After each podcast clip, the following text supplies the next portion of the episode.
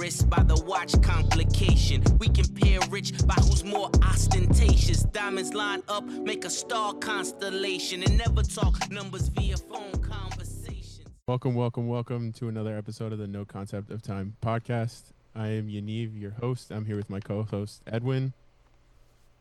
We are back for another week. Episode five, I believe it is.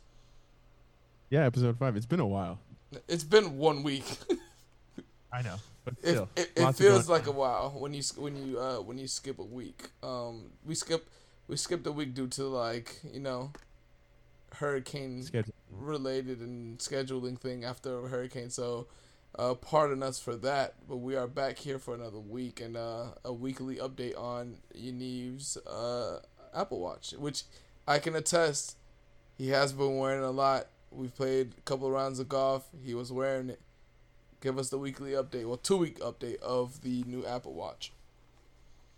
So it's been, I think, three weeks now total that I've owned it. Um, and I haven't. I've taken it off once to wear another watch alone. But other than that, this What, past what week was I the watch? I wore my uh, Explorer One. Okay, all which right. is a great watch. And it was fun. I wore it to work, and I definitely missed my Apple Watch. I felt like naked Mhm. almost. I wasn't getting all those like fun features like uh, tracking my steps, my calories, um, and those kinds of things. And I've downloaded a couple other apps that do similar to things to like Whoop, where it gives you like a sleep score, Yeah. um, and then like your recovery and those kinds of things. So it's kind of become like this full circle uh, picture of my health, which I mean, to be honest, isn't the greatest at this point, but um, uh, it's been fun to wear for sure. I've worn it uh, playing golf uh, the few times, and it was like pouring rain, remember? And it was just Mhm. like totally functional. The screen was working perfect in the water. Um, I'm really enjoying it. So then, actually, I actually double wristed uh, Gross. last last week, which was a mess. Um, it definitely felt weird, so I took my watch off and I left it in my bag because um, I, I didn't like the feeling of. I felt like I was definitely wearing like accessories almost. It was. It didn't feel natural. Yeah. Um, so it felt like I was wearing like a bracelet or something, and I didn't. I didn't like that. There was someone that I met. Um, he came in. I met him at work. He was actually double wristing. He was wearing an Apple Watch on his right wrist because, uh, or no, his Apple Watch was on his left wrist because of heart issues. He just had open heart surgery. mm-hmm. So he was wearing a Apple Watch on one wrist and then a Cartier tank on a bracelet on the other wrist, which I'm not necessarily the biggest fan of, but it was cool to see it, uh, like someone actually doing it, you know? Yeah, I've, ne- I, I've never been a fan of the uh, Cartier on a bracelet look at all. I, I think that's more of a woman's look for for a watch than actual the Mhm. actual the Cartier. Like it looks like a woman's watch when it's on a bracelet. Yeah, I But- agree 100%. Speaking of Cartier, uh, did you see the new Pebble that just came out? Okay, I've been seeing this watch a lot, and for some reason, the look of that watch is like resembling to me, like in my brain at least, of like a vintage Cartier watch. So I haven't really been paying that much of attention to it, but I have been looking at the watch. Like, is this is a re-released version of the of an already model that exists, correct? So yeah, it, it was a watch that was a very rare vintage, like extremely rare. Mm-hmm. Uh, it's called the London Pebble. It's sold for just over four hundred thousand dollars um, at at like an auction a couple months ago, and then another month a month later, another one sold for the same amount of price, and then um, it made it the one of the rarest Cartiers ever. Um, and they just released another version of it. I think is that what's Yeah. going on? It's it's the so they're introducing the Cartier Pebble for its 50th anniversary, limited of 150 pieces. I mean, that's a it's a great looking watch, and I like that they did 150 pieces and not Mhm. like a general release kind of watch. Because can you imagine, like, you paid 403 thousand dollars at auction, and then a couple months later, Cartier just comes out with this watch that anybody can get? I'd be so upset. Yeah, so they do a yellow gold and then one that they have one that's in white gold with a black dial as well. The yellow gold one with just a tan and then the ivory dial is like phenomenal. Like I like we've talked about this podcast a million times. I'm probably one of the biggest Cartier fans and I enjoy this watch a lot. Like I like that it's a take on a circular uh, watch, but then also has the Cartier like square Santos look Yeah, on it as that. well. Like it, it's it's just what Cartier has done like very well is just make really elegant looking watches and like and doing that and having it like be the class of the watch. I also didn't know that Cartier is number two in sales on watches behind Rolexes. Oh yeah, absolutely, big time for sure. That's I crazy. think- I don't think like we realize how many. I think it's mostly like the Santos, a few tanks, but I think like the Santos and those like the Pasha, those are like the big big sellers that they have, and I think those do really really well for people's like first watches also, to get the into like the Pan Three is a very like uh popular watch with women as well. Like every every woman who I knows, what do you say? it's the Panthère. My mom would be really mad if she heard you say that. Panther. Sorry, be mad 'cause she's gonna. Sorry, I'm not French. I don't speak French. I don't that, like. Uh, but no, that that watch is that watch is a very um big watch in the women's watch world. For a, a lot of women who I know who have watches love that watch.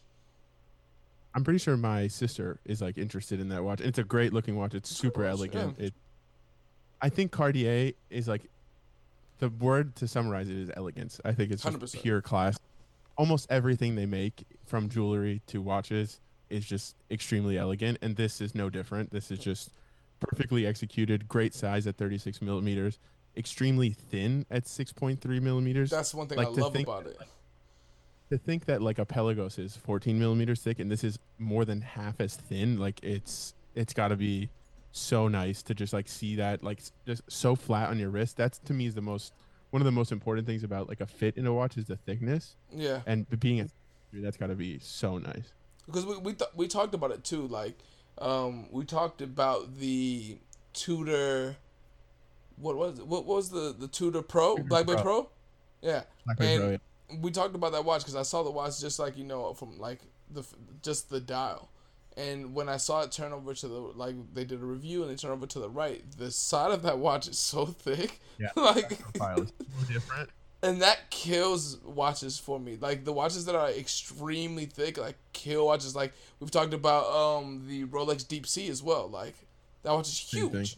Like like who? What? That's like so heavy. Like the the watch is never a necessity for me. It's always an an additive to what you have on to complete Right. what you have on. Um, and it's always been a thing for me of comfort, and that's why I always like just like thin watches because they're always very light and look a lot more elegant than like having like something like a chunk AP offshore. Like who who wears that? Yeah. Like that, that's Those things are huge. Like, to me, it's like that dinner plate conversation. Like you don't want, you literally don't want to be having a dinner plate on your wrist. Like exactly. I think Invicta sells watches at like 60 millimeters is insane. That people actually buy that and are like, yeah, this was a sick watch. I'm gonna wear this forever. it's like that's insane. But go, going back to Cartier, um, this weekend I had, was watching a couple of watch videos um, with Tudor and Cartier, and I uh, stumbled upon the Theo and Harris, his top six um, Cartier watches, and I was introduced to the 1970 Santos watches, and the thing that I enjoyed about oh, that watch so much is that it has almost the same like you know the new Cartier watches are all polished and you know like just bright mm-hmm. like shiny nice watches.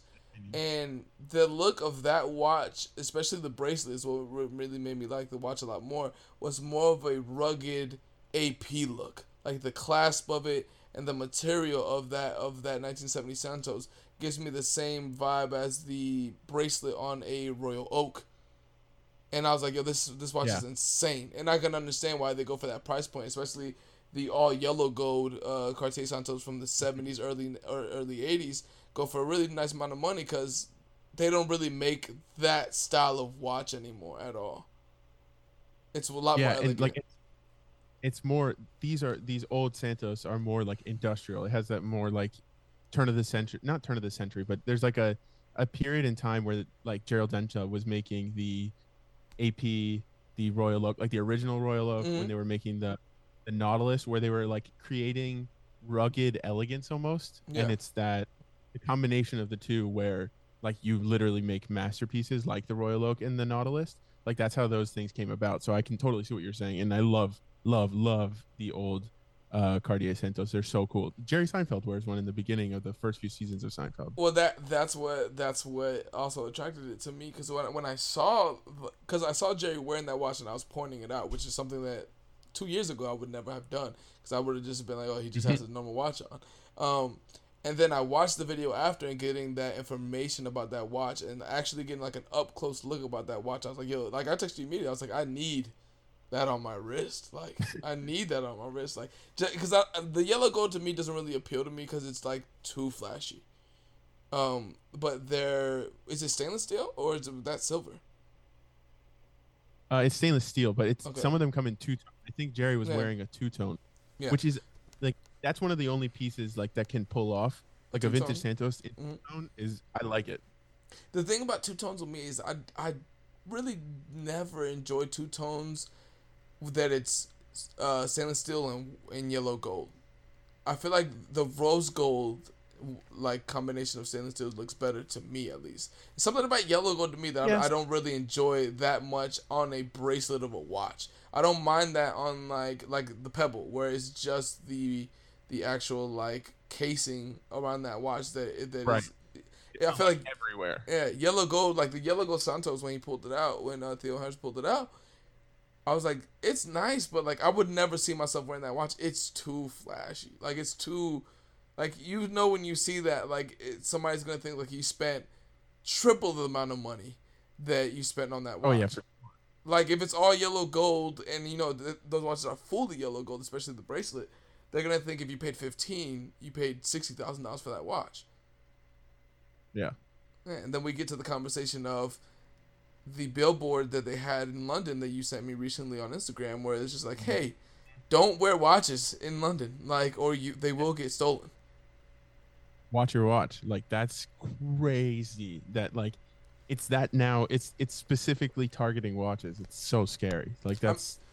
I'm, I mean, we've talked about it. Like, okay, it's it's with anything that has a, the people that know they have value. So now the watches are becoming very, very, very more popular. Like watch collecting is becoming a lot more doable trendy. and trendy. Exactly right because everybody wants an investment. Like you see all these, uh, like coaches That's on Instagram. Invest- yeah, like all these coaches on Instagram, which like I, I, I buy. I don't even wear it because I know it's gonna go up in price. Like okay, whatever, dude. Um, but like you know, you know the exact guys that I'm talking about. Like the guy that looks like oh, Brett yeah. Favre, the guy that looks like Brett Favre, and he always talks about like the money stuff. Like, like watch trading academy. Yeah, no, like there's no real like love behind the watch or any or anything. Okay. But the thing no is like at all. Yeah, no meaning. Like it's only like for a gain, and like those are the type of people that I think people are really following in the sense of like, oh no, we only buy Rolexes. Like, you know, I think that's where like a lot of this like only Rolex, AP, and now this market is coming from. Like, no other watches exist to them because those other watches right. they know are going to be valuable. But going off of that, how how it go how it tends into going to people stealing those watches is that those people see the same stuff. Like they know oh. that if you have a black ceramic AP, that's seven hundred thousand dollars in their pocket. One hundred percent. They're doing the same research yeah, no, we've talked about we, yeah, we've talked about this plenty of times where like we would have people come into the place that we used to work, and they would have a Richard Mille on, and I'm like, how do you walk on here with a seven hundred thousand dollar watch, and then mm-hmm. we're in the midst of a pandemic where people aren't making money, and you're just like, oh, it's fine. Yeah, no problem. just walk in, yeah. and like it's it's just it the the lack of like self awareness that you just walk in like it's totally act like it's totally normal. I, I don't understand that. It's, it's wild to me. And I feel like it's even worse. I, I feel like it's worse if you wear a Rolex because a Rolex is easily spottable by anybody. I feel like oh, identify. Yeah, a, a Patek or an, I feel like AP and Rolex are, are, are definitely like top two. A Patek is l- less noticeable to people who don't know at least a little bit about watches. I feel like the London culture, especially, is a culture that has a, a lot of class. So they're they're used to seeing things of that nature, like Nautilus, APs. Like you know, a lot of people are very cultured with like products over there. So oh, versus yeah, I, versus here, if you come over here, it's like if you wear a Rolex, people just think like if you wear a Rolex and AP, people just think like uh, the Rolex guy has more money. Yeah, yeah. it's just it, it's it's all about perception, and some people like need that. Some people that's what they're like ingrained to know is that like if I wear this, more people will look at me, more people will want to be my friend, more people will want to take like sleep with me. Like that's that's that that and that's not the latter version of it is exactly what it is. that's all it is. It's it's it's that like, reason. It's mm-hmm. You know, the, the one the one thing that I'll give you was really early on when you would wear watches before we got really close. Um, I'm a person who's observant, so I, I like to like see like how you react with with having things and with not having things. And a lot of the times when you would talk about watches, it would be something from more of an, a, a passion standpoint. Like you still have snobbish ways, hundred percent. Like it, it's but oh, that, yeah. but that but that is something that is embedded with you through like family things. Like I said, like I have the more clean slate of coming into watches because I don't know what's frowned upon. I don't know what people don't like a lot. Like I gravitated towards Cartier when you sent me the tank. A lot of people think Cartier, like as as in past episodes eh, with the intro, think they're quote unquote dog water or a bad brand. So I don't really have the the yeah I don't really have the snobbish way with this like how I would look at things with like sneaker related things. Where it's just like, oh, those aren't original. That's kind of like what people who don't know buy. I don't have that. But exactly. you you had more of a dunk. yeah, you had more of a passion with that stuff. With like, um, you could break down a lot of stuff to watches. Uh, like you you knew a lot of information. If you right. hold half of the people who own a Rolex probably don't even know like if I stick this in water, like it, it well, oh, nothing will happen. Yeah, yeah. Or like, like, like, I mean, people people go swimming with unscrewed crowns because they don't even know like you need to screw the crown down so that water doesn't go into the movement. Like they don't, no one, they don't, people don't usually think of that kind of stuff. And like watch snobs are like one thing. Like my best friend who's going to be on this later on this episode is a watch snob. He does not care much for the Cartier, the elegance, those kinds of things he's mostly like, what's the most expensive? I mean, he's in the he literally does this for a living. Exactly. But it's like, whatever's more expensive is cool, and he's kind of like that with cars too. Um, but more expensive doesn't always equal more better. It can yeah. kind of, I mean, I would rather wear a Seiko SRP seven seven seven Turtle than wear a two tone Yachtmaster. Like that's just, it's not my vibe. I don't like that. See, but, okay, m- there's nobody in the, yeah. But yeah, ask ninety nine percent of people. But if you go, if you take this circle then a little bit smaller, if you ask watch people about Yachtmasters, most of them are gonna tell you that's a bad watch. But they wouldn't give you the reason on why it's a bad watch. They just heard people who know about watches say it's a bad watch. Like the the the Yachtmaster to me on a Oyster Flex bracelet does not look that bad. Like I wouldn't tell you like that's the worst watch ever. But like people uh-huh. people people won't even people won't even entertain it. Granted, it's a pretty expensive price point for a Yachtmaster, but you could get a better watch than a Yachtmaster for a lot less. Like for me personally, I'll take a tank over a Yachtmaster any day. But there's people probably who listen exactly. to this and it's like, what? Why would you do that? Like it's worth so much less and doesn't have any return on the value.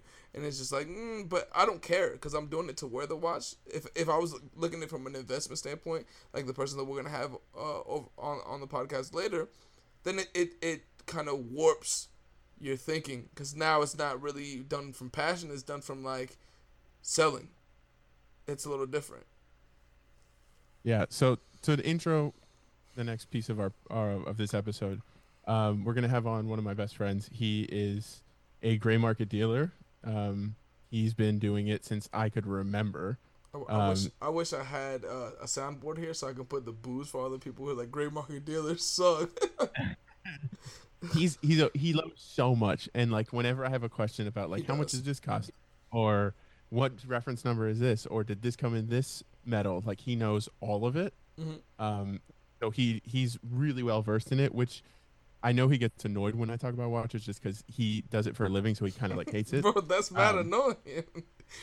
Eh, but he knows so much, and like I really want people to understand like where the market is going, um, the value of certain pieces. Like mm-hmm. there's so much to learn, um, and I think he'd be a great addition. So, on that note, let's let's have Elliot join in. Welcome back to the No Concept of Time podcast. We are here with our guest Elliot. How's it going? Good. How are you guys? Good. Not too bad. How's everyone's day? So, Fine, I guess Oh, it's been a long day. I'm tired as hell. Actually, the kids are driving me crazy. Yeah, I don't have that problem yet. Yeah, me either. So I'm good. So tell me a little bit about how you got into watch trading and like the whole background of everything. So I was degenerate, and uh, my dad and mother have been in the business for a very long time, and I decided in high school that I would decide to part partake in their family industry and business and try to in the future take over what they have created. And as I graduated college, I was sort of starting to intertwine myself with their life and their business. And as I um, started to get involved, I kind of realized that I didn't really know what I was doing. And up until COVID, I had no clue what watches really were. I knew about them and I knew the hype, but I didn't really like. I just kind of thought I knew and kind of just acted like I knew what I was talking about. But in reality, is I didn't really know much until COVID happened, and my dad told me I either get off my ass or get the fuck out. And that's when I uh, decided to really step it up and actually learn what I was actually doing and wanted to become someone of some sort in this industry. And then I started learning how people would post a watch, and if someone needed it for that price, they'd immediately buy it. And, and that in those early times is kind of uh, starting out in those group chats is what kind of our business was starting to grow into on wholesale levels. And then from there, I kind of learned that if I put a call out and someone answers me, that that one person that answers me like a thousand dollars less, I can make a flip right there. I can buy that thousand dollar dip and sell it again to somebody else who needs it for that. Maybe I'll sell it hundred dollars less. I'll make my nine hundred. That's kind of where I started to learn what people were doing, or maybe that's kind of just how I understood it, and that's when I started to slowly get myself involved with the actual watch industry and started creating a name for myself. From there, I started learning references and I started learning some sort of about the movement and then every single model and every year that when they come out with a new model, I'd learn that exact model and I, I try to buy it as fast as possible and try to get ahead of the game with everybody buying it so I could be the first and sell it for top dollar. Mhm. And then from there, I kind of just grew my name and grew my inventory and my following. And I've been doing it almost three years now. And I've been uh, considered one of the few who understands the the name of the game with it and growing in and out of this business. The thing is, like, okay, so first of all, these group chats are like extremely elusive and really difficult to get into, and like you have to be like almost like welcomed, like kind of like trusted, and someone has to like vouch for you to get in these things, and they're like these WhatsApp chats, literally like w- just what like you would do with friends, Yeah. but there's like hundreds right, of different Right. dealers just put calls like saying, "Oh, I need this reference. Who got it?" And then like if you have it in your inventory, it's like it's like think of like the live stock market, but like through a WhatsApp chat, which is Mhm. fucking Exactly. crazy. The thing is with with with these chats is like you have to really be a dealer to be in these chats but over the year like last three years they started popping up as there's i'm not sure if you guys know but there's a one one big facebook group that sells to retailers called moda and they kind of started allowing access to some of the end users into these chats which uh, some people really really don't like because it kind of takes away like you're allowing people into your wholesale business and you're creating there's no wholesale and there's no retail anymore. And it just it cre- creates some like hate towards the, like not allowing people in and it becomes a headache. But then you have somebody who wants to pay that price but then again you're in this business and they're not. And in reality you're doing real business. You need a real resale license and all that stuff. And people are like why would i need that? And that there's another part of this business that many people don't talk about is Mhm. how people run it and how it's not legitimate in most people's ways and how some people actually really run it legit and it's hard to do business with some people because they don't still don't have a resale license and they consider it a side hustle and whatnot and it just becomes a, an issue because people don't want to say let's say they don't want to pay taxes they don't want to do this and it, it leaves you with the headache not them. Yeah, I don't, I don't think people it. really um really see the business aspect of that, like you said, taxes or anything like that. I think they they Right. think that the watch market is more of like a sneaker resale, and it's not really. Right. It's not. Right. It's it's similar in the sense of like it's a market that's in demand, and then you have a, a product that you can resell, and if you know people, you can get it at more of a retail price, like an AD or anything like that. But there's a lot Right. more back into it because it's actually a lot more money and an actual business being done, rather than you selling it on a like Facebook group of like a hey like. OBO two hundred dollars for some donks. It's it's different. Exactly. Yeah. Exactly. and it's it's I've I've bothered Elliot so much over the last couple of years because I'm like I want to get in this business I want to be a dealer I can do it too put me in the groups like that should it doesn't it doesn't just work like that I think the biggest thing that that that I've started to realize is that it's like volume it's how many watches you're trading every day like how and that the, these margins aren't huge No. most of the time There's They're actually little- there's there's two there's two there's two sides of this business. There's people, which is I do in the middle. What I do is I do volume, but I also buy on on larger pieces where I can make bigger margins. Mm-hmm. Listen, some small some small pieces I make big margins too. It's all about really knowing the business and knowing what people are paying and what people are what it's going for and, and how available it is to the market.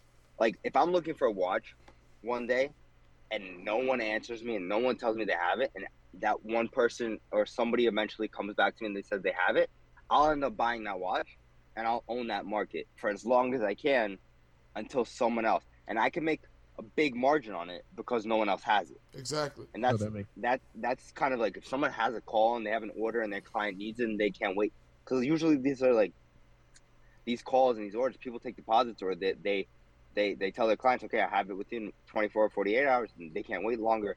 That's when you make your your your boom Mhm. because somebody's not going to wait. And i have the watch no one else has it done. I can make i can make that 50% margin if i need to. Usually we work on 4 to 5% you know but it, it all depends. It's the same aspect as like if you look at it like um to make it more relatable to people. It's like kind of like a vintage world where, uh, like with vintage tees or anything like that, it's a lot more limited in the sense. So like if Yaniv has a vintage Nas shirt or something like that, and there's only three Right. in the world, and I control that market, and I have all three, then I control that price. If somebody's willing to pay ten grand for that shirt, that is not worth ten thousand until it's not. Exactly. Exactly how I see it. Yeah. The thing is, and in the last like um, in the last uh, what I'm gonna say since February and March, a lot of people don't know or they're starting to see. I mean, everyone knows the economy's kind of going taking a shit, but they don't realize that what what happened was it kind of started to eliminate the whole flipper market and the reseller market of the people who would buy from ADs, and people don't really see that yet, or they don't really know. But if you see that every year, Rolex and AP and Richard Mille and Patek, they increase their retail price most of the time. Some Mhm. brands don't, but mostly AP does. And now it's come to a point where these flipping margins, it doesn't pay because they have to pay taxes. Once they pay taxes, there's no profit left. Exactly. So, So, now like, it's coming how- down to there's no no profit for people who flip. what does the market look like right now? Is it as it's so like you were saying, it's not as crazy as it was before. Like these guys aren't making YouTube shit.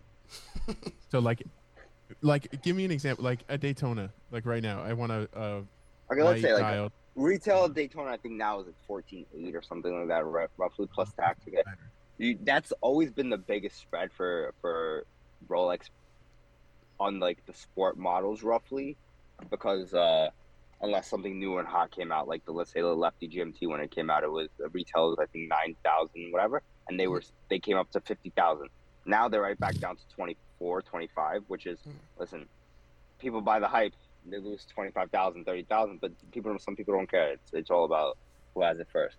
Yep. But Daytona right now is trading at wholesale market between 33, 32 for white dial, low, um, like high, high 20s for black dial, brand new.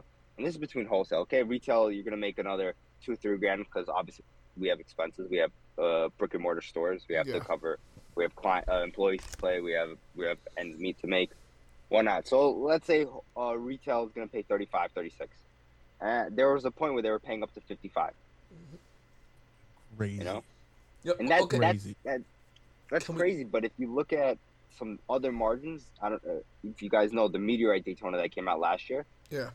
Yeah. The peak on that watch, I think I sold it.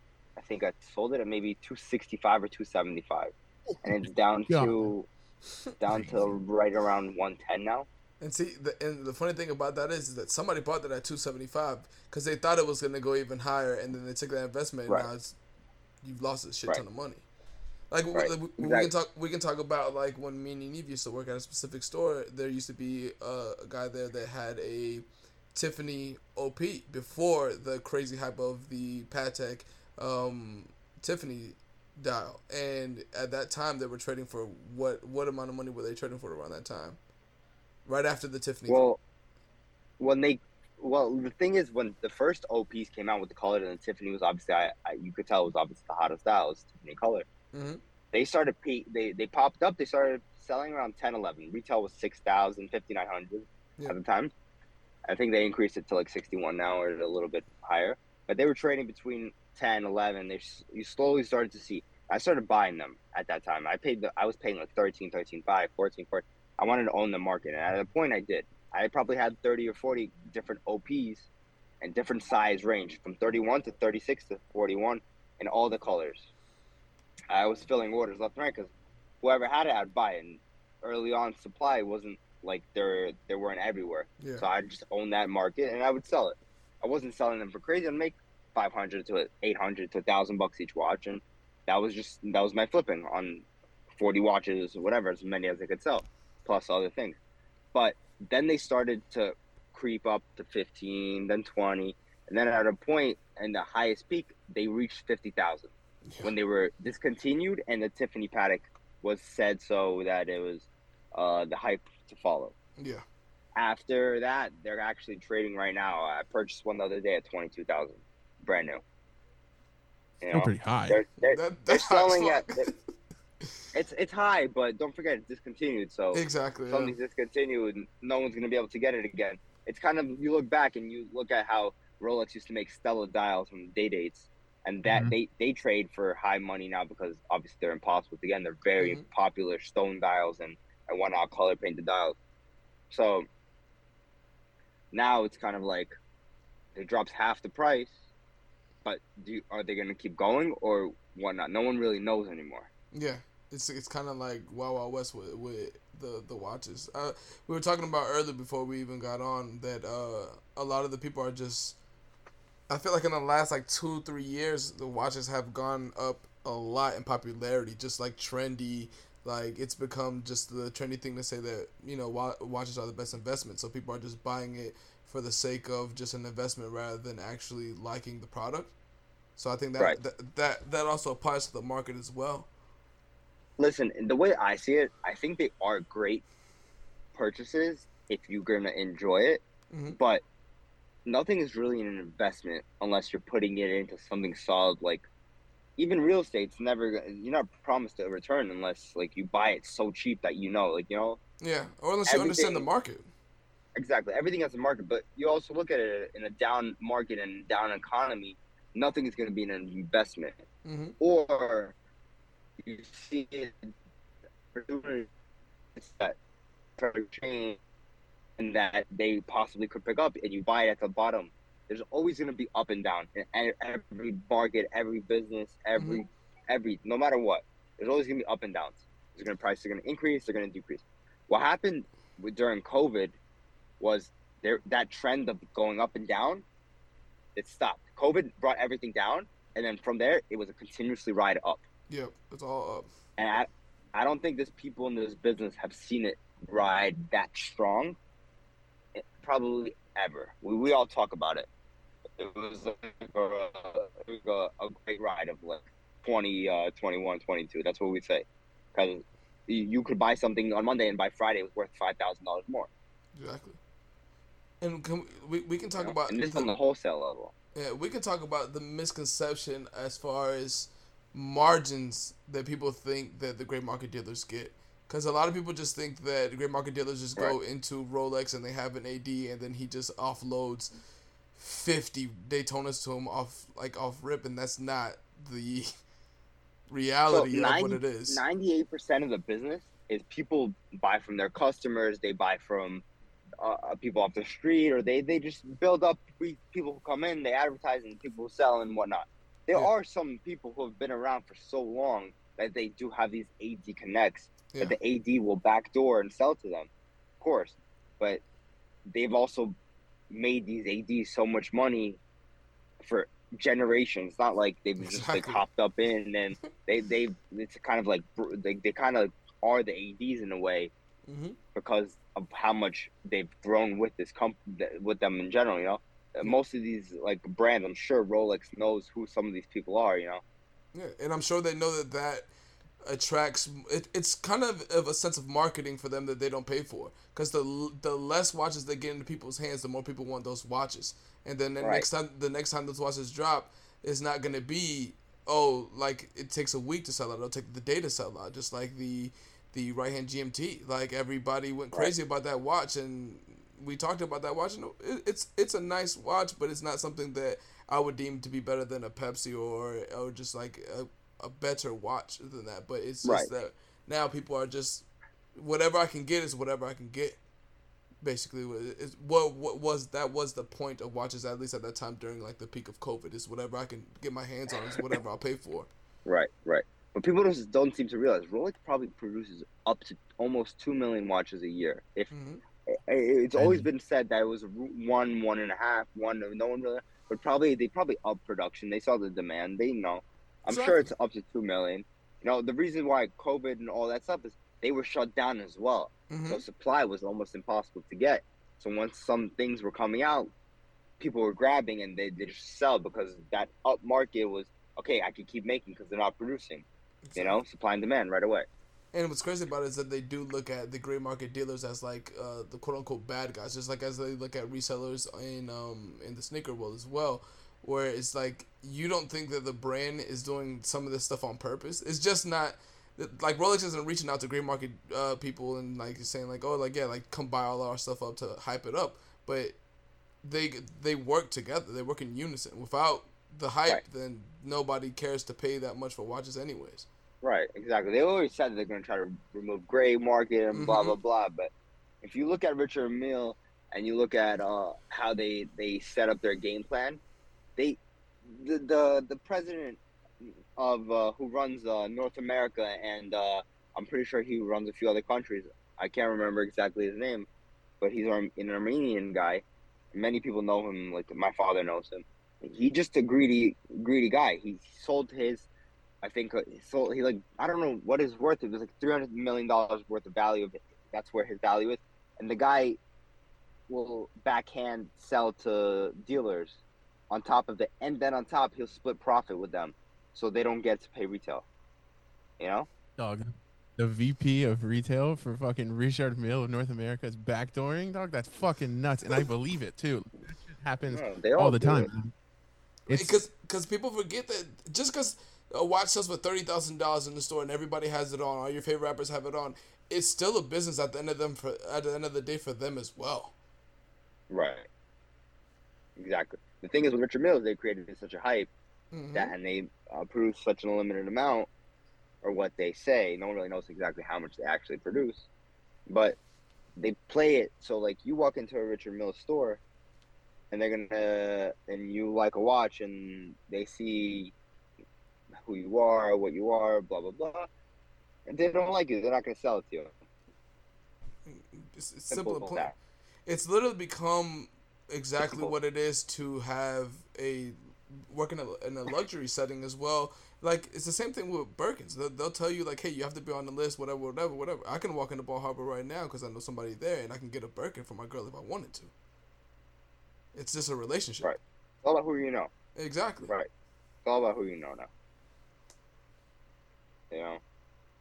But to see what's gonna happen is no one really knows what's gonna what this this this this hype was created, but no one knows how sustainable it's gonna be now that everything is continuously trending down. what's the deal with um I guess what's the craziest like watch story you've had? Like, have you had people try to sell you fake shit and like, or like I'm sure. scam you? I'm sure. that? I'm sure. fakes pop up all the time. Fake dials pop up all the time.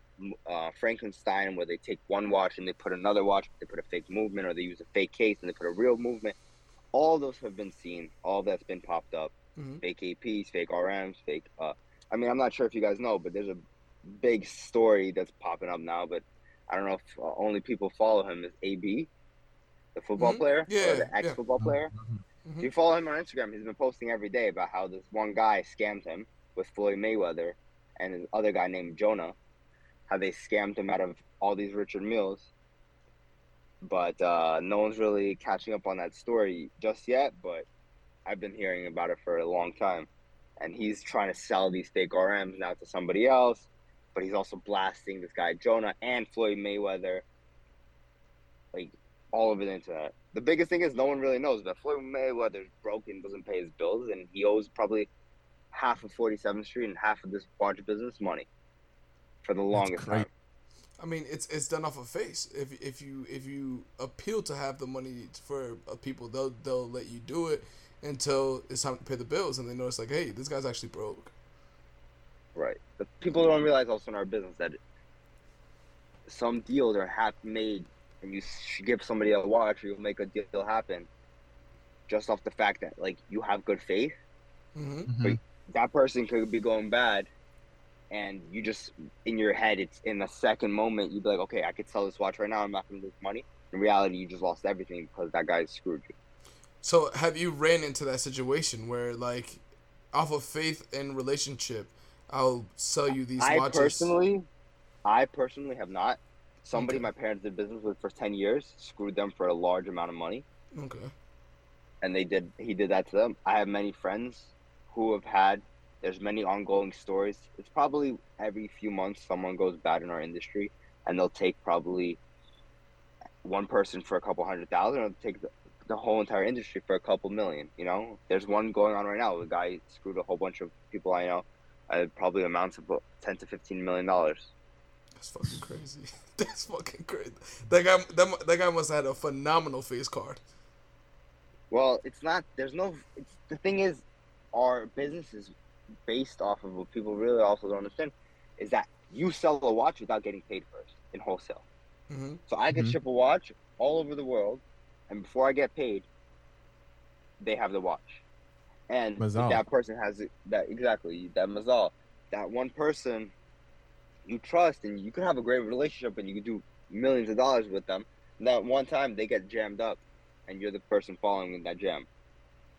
That's Yeah. probably something. That's probably a piece of information that a lot of people don't know about uh, gray market dealers. Like a lot of it is done exactly what you said off faith. Like I'm sending Right. It's ultra. three, four hundred thousand dollars in watches, and it's like I haven't been paid yet, not even half sometimes, and that that's Right. a really crazy business to be in because like four hundred thousand dollars in watches, I'm gonna be sweating my ass off until I get paid. Yeah, man, I'd be dying. like like no other business is done that way, and it's crazy that watches is, is are done are done that way. Like where what other business is Right. done was like a million dollars in watches, and like I don't get at least half up front. Not It's many crazy. at all, if any. Yeah, like that's fucking insane. So, the what what's the craziest story that you've heard of like somebody getting hit for or like um, a bunch of watches get stolen? Stolen, or or or schemed out of money, or like them the dealer going bad. We can do both. Well, stolen is is the fact that I I've I see and hear it all the time is people are getting robbed left and right now because people think that these watches uh, are just the best thing to grab off someone's wrist and sell 'em, but people don't realize that it just you can't really sell that watch. What do you you you're gonna sell it for a couple hundred bucks or a thousand bucks because it's hot? It's mm-hmm. reported stolen. It's not. It's not worth it. I don't really understand why people try to sell sell a watch. It's gonna end up being reported stolen. You're not gonna really get much money out of it. It's not. You're better off you're going to work a normal job if not. You know, like it doesn't make any sense. But what I've heard, I have a friend in LA. He was sitting at a restaurant. He's wearing a eight hundred thousand dollar Richard Mille. Oh my god.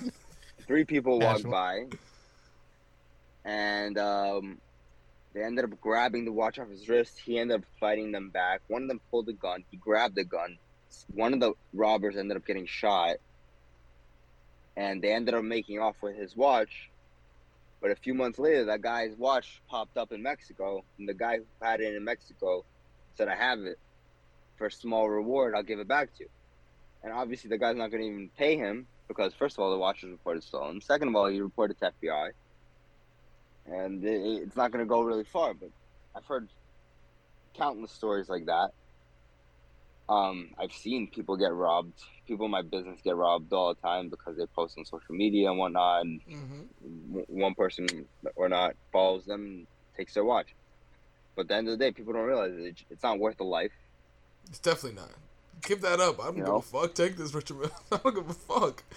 Uh, no, but we're, we're all we're all most of us, ninety percent of us or ninety nine percent of us, we all we all travel heavily heavily armed. We all have either security I mean, you have to. or we have yeah we all, you have to have security. We all have guns. We all have permits. We all have uh, training, but each situation is different. Are you ready to pull a gun and take someone's life for a watch, or you, you're gonna or they're gonna take your life? It, it all depends. You know, if you're how you want to handle it.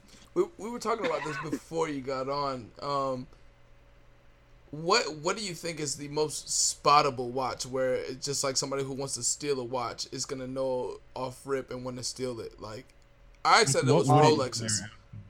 I think Rolexes and Yeah. APs. hmm The thing is, people if you, if if a robber is robbing you, I don't think they have enough time to really process what they're stealing. Yeah, I think they just see a watch and they think it's worth something. But in reality, I've heard many stories that people also get robbed for fake watches, and I just like think it's a joke because I was gonna say gonna do with that. I was gonna say that. How much people you think rob people and get pissed when they're like, "Oh, I just sold AB's watch and it's a fake Richard Mille." Like a great. Like, there's a, I- there's a story about a guy who robbed somebody in Europe, and what they realized it's fake. They came back and threw it at him. That's fucking oh crazy. You know how pissed you, you know how pissed you gotta be at somebody who steals and just throw it back at you. Like, what the fuck is this? That's crazy. Out, and the fact that they wore a fake watch and still got robbed is crazy. Yo, can, uh, let's get into the conversation of uh, gray market dealers, or not even gray market dealers, just uh, jewelers and the bust down conversation. I think uh, I Get think there's um there there are two sides to the watch world. There are like uh people who want to get into more of the watches because they see their favorite rappers wearing watches, and a lot of the favorite rappers wear bust down watches, and they think that that is the watches that they should get. And then you get the other people who are just you know like the snob watches, and they know like if it's not factory set, it's not even worth it. So recently, there's been Right. a, a conversation um, between uh, Trax NYC, somebody who does a ton of bun- uh, bust down watches, and him responding to a video that he had uh, about um, Nico, who is really a big YouTube and gray market dealer as well. And Nico was having a conversation about Cardi B busting down a Nautilus, and she said she paid 100 grand for it. She did pay 100 grand for it, but it's not worth 100 grand anymore. And Trax NYC was trying to have the conversation of like it is worth 100 grand because there's forty thousand dollars worth of diamonds in it. You So there's two ways to see it. I'm, I'm actually right, right. I'm pretty friendly with Nico. I, I get on the phone with him once in a blue moon, and we catch up and we talk and whatnot. But um, you have to look at it in this in a sense. What Trax said is is pretty accurate too. You take a watch that's worth X amount amount of value, and it's obviously not completely untouched, uh, used or new or whatnot, but it still has a face value because obviously it's a hot demanding watch exactly. and you take it and you put in labor you take you put in diamonds you put in quality setting and you, you take it and you have to add all that value to it and you have to obviously add your profit on top of it. So she's paying for that watch what it's actually worth. Exactly. but the question is you eliminate 90% of the market and who's going to pay for that watch?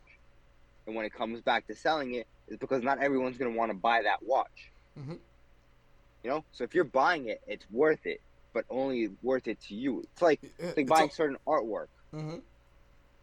no it has It's al- value but it's valuable to you Yeah, it's only worth what you're willing to pay for it. So there's there's a Exactly. a, small margin of people who would pay for that bust down Nautilus, and then there's the other margin of people that would would what what would the price be to somebody who is only factory set and they see that Nautilus and what what would that price be? Like what would it take off If from the actual? If it's factory, Yeah, if it's factory, it's worth hundreds of thousands Yeah. to a million because If it's set, jeweler bust down though. tell, yeah. If it's jewel or bust down, let's say it's selling for ninety, like like I I buy them once in a while. hmm Let's say a Patek that will sell for one fifty, uh, bust down, I'll pay eighty for it or seventy five, just because it's such a hard piece to sell that I'm gonna have to invest my money Yeah. And wait. And the the problem is when you wait, you don't know if market's going up or down. hmm So that seventy five thousand you invested in you was one selling for one fifty is actually selling for one ten now. You know, you lower your, your, your profit and don't forget, sometimes you have to fix certain stones, stones fall out, this and that. There's a lot of things that have to go into it. Uh, Can we get into like the actual structure of the watch as well? Like what they have to do to the watch and how it's deemed to a So lot of people that it ruins it. Right. So it does ruin the watch. There's no coming back from it. Because once you drill into a watch, into a case, into the bezel, there's no fixing that. You hollow it out. So that's why they, if you hold a iced out AP or Patek or Rolex, it's very light. And people don't realize it's because it's hollowed. Because they drilled those stones, they drilled holes and placed those stones into the set and they set it there. hmm So once you set it, it's kind of untouchable again. Like you can't make it original again. You can't fix it and put it back to normal. Yeah, kind of like the aspects of the watch are ruined. Like no, it's no longer available for you to just swim with the watch. Right. It's like you kind of could look at it like taking a car and cutting off the fenders and cutting off all that and wide bodying it and whatnot. But then again, when when it comes to car, you have like you have people who can obviously manufacture and, and put all the Put all the bumpers back to normal back, and yeah. replace it. You know, so it's kind it- of it's hard, but it's, it's kind of the idea of it. It is similar to cars though as well, because like you can trick out a car or whatever, and somebody's willing to pay for that. But the people who are the people who just like are watch freaks, I mean not watch freaks, but car freaks, would only pay for that if it was all factory as well. Exactly, exactly. You know, So I've seen Elliot and I people have- who, who cut G wagons in half and make them the Yeah, four by four squared. That's But- fucking crazy. But it's not it's not worth the same as a regular G four by four by four because it's obviously not done by Mercedes. exactly. Sorry, Neve, I interrupted you. No, you're fine. Um, you and I have had, I don't know how many hours on the phone together talking about top threes and of cars. Imagine we had this garage or we had this what is in your collection. Um, if you had like Saudi prince money, we're talking like whatever money doesn't mean anything to you. Yeah, money's not a What are your top three watches? I would buy a lot of independent brands, MB&F all those. I would buy Urwerk. I like I like the quality that they put into these brands, and and and I think in in future you will see certain brands. I mean, you already see it now that there's huge. They're starting to grow. Greubel, Forsey, and all these brands. They're they're starting to kind of grow their own attention. But people obviously it comes down to bust down like same kind of concept. People will pay what they think it's worth. Mhm. So some people on the resale market they won't pay that kind of money. But these beautiful one of a kind pieces that that are made by these these individual companies, not as big as Rolex and obviously AP, they have so much more to them, more creative, more heart, more more more More of more story. passion, and more That's story. really interesting. So- That's so I would like I would invest. before we before we got you on the pod, um, I was just talking about how much of a watch snob you are, because like I feel like whenever I come to you for like vintage or something like that, you're like, yeah, but it's not this, yeah, but it's not that. So it's really interesting to hear you actually say that like independence or something that you're into, and like I can totally see it. You like that stuff, Right. and you have like a really I'm taste. I I'm very unique with my taste. I see feel like, like I am a watch though. snob now. I'm a very big watch snob. I won't wear a stainless steel watch anymore just because like I just I don't know why. I That's just big boy turn time. myself away from them. You know, I I only wear gold or platinum if I if I put a watch on my wrist now. But I most of the time now I kind of take away. I don't wear watches as much anymore just because, you know, with, with the robberies and Yeah, it's whatnot become too much of a hassle to wear a watch. and the hassle. It's just, I don't like people looking. You know, if I want to enjoy my passion, but I don't want to be judged by it. hmm And that's kind of where I'll take a step back and wait until the world calms down a little bit and whatnot, and I'll, I'll bring it back again when I start. I'm able to enjoy it. But as you're saying, Oh, that there is um that aspect as well because I see what you need as well when we used to work together. This aspect of like judgment of about what watch you have, and I feel Right. like that is pretty always annoying. something. Yeah, like if if Yeah. if I enjoy Cartier tanks, people look at you like, oh, he's he's like entry level broke boy because I don't have a platinum Rolex. Right, but they don't realize like even Kanye was spotted wearing what um that that Cartier um Crazy Hours, and which obviously brought so much hype to it even Mhm. more than it already is because it's so hard to get.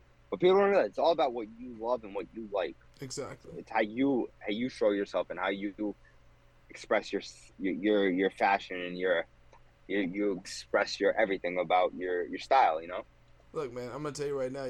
The way Yaniv introed you was way different than what the answers you get. I thought Elliot was gonna be like, "Yo, if you if, if you don't have a if you don't have a, a rainbow Daytona, don't talk to me."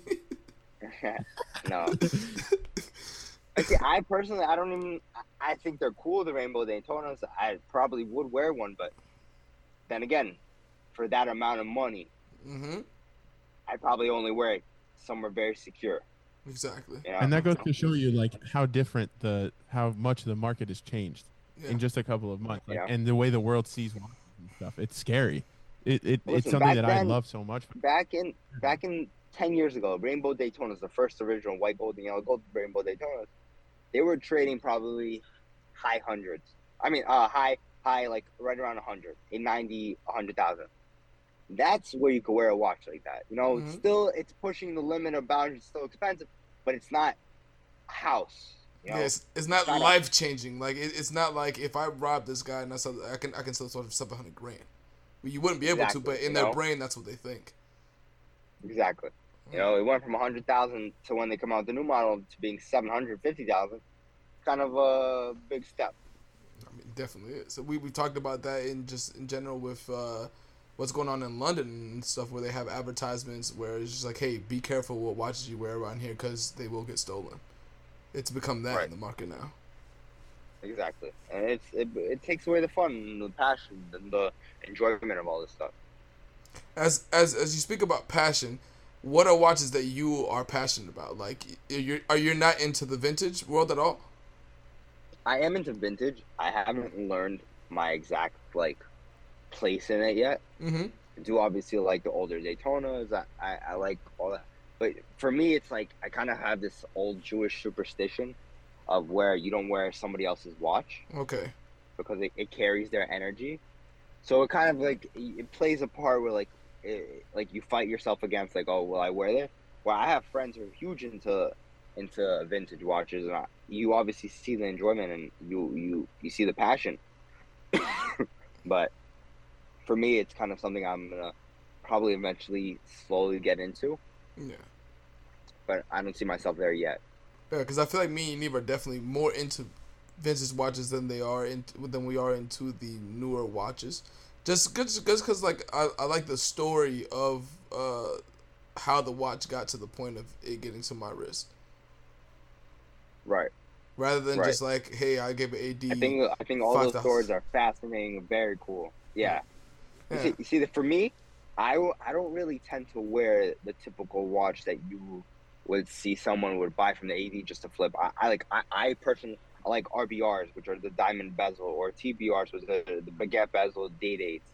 I like the meteorite sky dwellers with the uh, baguettes on them and the iced out like factory. I like factory diamonds. I like factory gemstones. I like factory setting that like no one really would have. yeah, I mean, when- when you- catalog pieces, I like unique. yeah. When you get to the point that you are where you've seen all these watches, know? then it then it becomes the point of like, I don't want to look like my customer. I want to have stuff that my customers wouldn't really Right. have, and that's where that's where it gets to, because that style Exactly. is a little different from the style that that we- well specifically that I like. I don't really like the watches with the diamonds or anything on it, 'cause- or like a, a polished precious metal, because it doesn't. It's too flashy for me. I don't really. I can't wear that. Right. Like I, that that's immediately like I feel like 50 people are watching me while I'm eating brunch. Like I I can't do that.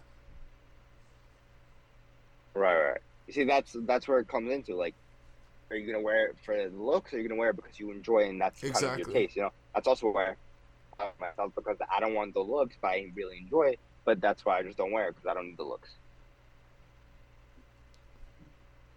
I mean, that was a great conversation. I think I learned a lot about just from the aspect of like the business, the back end of it. Um, to me, the most interesting part has been like how much trust is put into this, and A like lot. how this is really like a homegrown family business between like a handful of people. Like in compared to like a sample size of watches that watch enthusiasts in general, there's like a handful of people that are like running this unbelievably complex market in the back end and just to see how much trust and like value goes into it is so cool to me Right. Yeah, it's very very interesting once you start to learn and really see what really like every business in a sense. You learn really the aspect of what goes into Mhm. actually how it runs and you see like how actually like this is what you have to do to be successful or how to try to be successful or try to well listen at the end of the day there's always ups and downs everybody they make the money they lose money it's, it's just like any other business Yep.